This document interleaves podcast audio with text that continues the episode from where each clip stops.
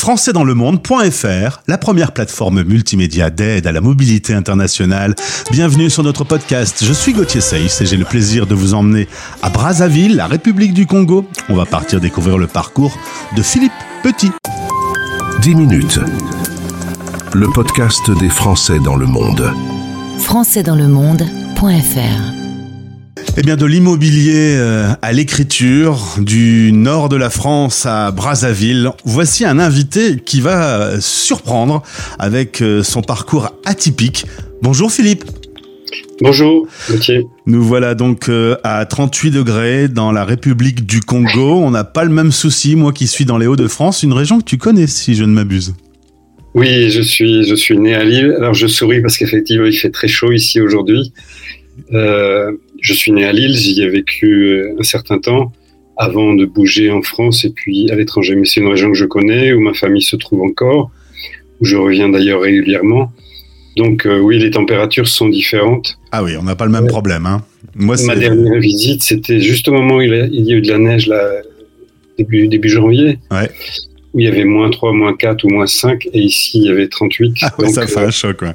Moi, c'est pas la clim, moi c'est le chauffage, hein, clairement. Alors euh, justement, euh, on revient dans ces Hauts-de-France.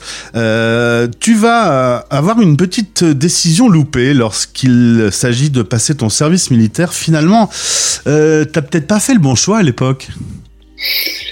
Je voulais, oui, mais c'est il y a tellement longtemps, j'ai plus, j'ai plus de regrets. Je voulais faire les chasseurs alpins avec dans la tête d'apprendre à skier. Alors j'avais jamais mis les pieds sur un ski. À Lille, c'est difficile. Et je me suis retrouvé à Compiègne. Donc euh, la décision a été ratée et j'en ai pris, j'en ai, comment dire, j'ai vécu une frustration en me disant j'ai pas fait ce que je voulais faire. Ouais. J'aurais voulu éventuellement euh, faire la coopération, ce qu'on appelait la coopération, aller travailler dans un pays du tiers monde. Donc pour euh, euh, effacer un peu cette frustration, j'ai décidé de partir au Tchad à la fin de mon service militaire. Le service militaire, c'était quelque chose d'obligatoire à l'époque. Et eh ouais, ben oui, c'est vrai. On, on, va, on va le dire tout à l'heure. Tu es retraité aujourd'hui. C'est vrai que là, on remonte euh, il y a quelques années quand même. Euh, en effet, tu deviens volontaire au Tchad, professeur dans un collège. Ça va durer six mois puisque les tensions politiques vont largement augmenter. Retour en France, retour dans la gestion immobilière, hein, euh, deux salles, deux ambiances. En 80, tu vas avoir une possibilité de vivre euh, une expérience en, Haïti. Tu y pars pour deux ans, finalement, tu y restes quatre ans. Euh, c'est un pays, je crois, qui va, qui va te marquer. Oui, donc je suis rentré en France, mais avec cette envie de repartir au Tchad, ce qui ne s'est pas passé. Donc j'ai basculé sur une envie de partir ailleurs. Euh, Haïti, c'est un pays qui marque tout le monde, en fait. Je ne suis pas le seul. Je pense que toutes les personnes qui ont eu la chance d'aller vivre un tout petit peu là-bas euh, gardent une empreinte très forte, à la fois des gens, de la culture, euh, de l'ambiance, quand il n'y avait pas tous les désordres politiques qu'il y a actuellement.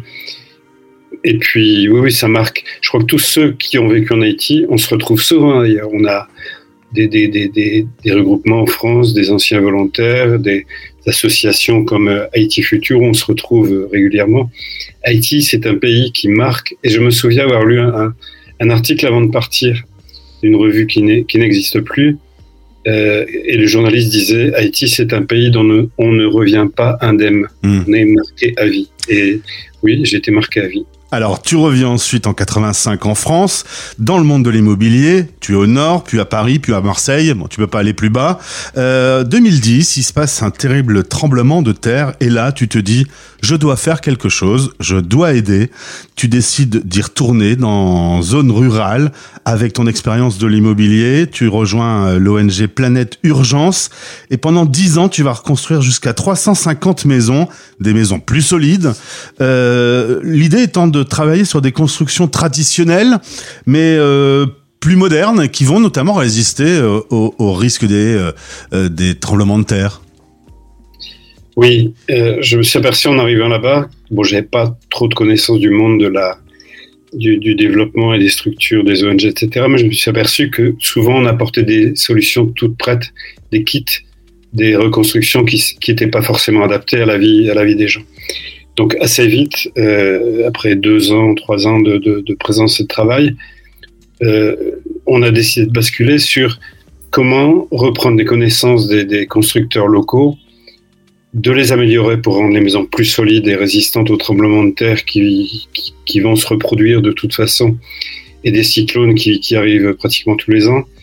comment former des gens avec les moyens locaux, avec les matériaux locaux, avec les techniques locales pour construire des maisons qui sont pas forcément plus modernes mais qui sont plus solides, plus, plus durables. Et c'est un projet qui, a marché et qui continue d'ailleurs, euh, bien que je, sois parti depuis quelques années. Philippe, quand on regarde le travail qui est fait, quand on voit cette ville qui était euh, complètement par terre et que 350 maisons sortent de terre, on doit avoir une petite satisfaction, satisfaction personnelle quand même. Euh, c'est pas aussi simple parce que c'était pas en ville, donc on n'a pas fait une, un quartier ou une construction massive. Ce sont des maisons un peu disséminées dans la montagne. Et le fait de reprendre des constructions, les techniques traditionnelles, c'est qu'elles ne se démarquent pas vraiment. Ouais, ouais, ouais. Euh, on sait, moi je sais où elles sont, elles sont géolocalisées, on sait exactement, mais elles se fondent dans le paysage et euh, mais bien sûr la satisfaction d'avoir relogé 350 familles, ça fait euh, 3 fois 5, 15, 1500, 2000 personnes qui vivent dans des conditions euh, correctes dont la maison reste en place quand il y a des tremblements de terre ou des cyclones, et ça a été testé avec les, quelques mouvements climatiques et, naturels qui, ont eu lieu depuis, euh, depuis tout ce temps-là. Euh, oui, oui, c'est, moi je suis très heureux d'avoir fait ça. J'ai beaucoup plus de, entre guillemets, de satisfaction de ce, cette partie hmm. de ma vie professionnelle que des 25 ans de gestion immobilière. 2019, hmm. voilà l'âge de la retraite. Euh, tu es avec ton épouse qui est médecin, qui obtient un poste à Brazzaville, direction donc l'Afrique. Tu te dis je vais profiter un tout petit peu, je vais me balader et ben non en fait, hein, vite tu t'ennuies. En plus, il va y avoir la pandémie, euh, tu vas te mettre à des activités bénévoles et puis tu vas te mettre surtout à écrire. Euh, jusque là, tu n'avais jamais sorti la plume? Si. J'ai passé ma vie à sortir la plume, mais pas dans les mêmes conditions. Quand je travaillais dans la gestion immobilière, je faisais des rapports d'assemblée générale, des procès-verbaux d'assemblée générale, qui est aussi une, manière d'écrire. Quand j'étais en Haïti, j'avais un blog, j'avais écrit un blog sur la vie quotidienne, un petit peu la culture, etc qui a, réuni pas mal de gens. Je, je faisais beaucoup de photos, je, fais toujours. Je faisais de la photographie, donc ça réunissait ce que j'aimais faire de la photographie et des mots. Et j'ai eu pas mal de visites, 35-40 000 visiteurs euh, sur le temps, donc ce qui était pas mal. Donc j'ai toujours écrit, mais jamais de livres. Puis je me suis dit, bah, j'ai des histoires dans ma tête, il faut que je les sorte, notamment des histoires sur Haïti, puis par la suite des histoires sur le Congo. Il faut que je les sorte, donc j'ai fait un, j'ai commencé à écrire, puis ça, ça fait des pages, des pages et des pages, et puis j'en ai sorti un livre, puis un deuxième.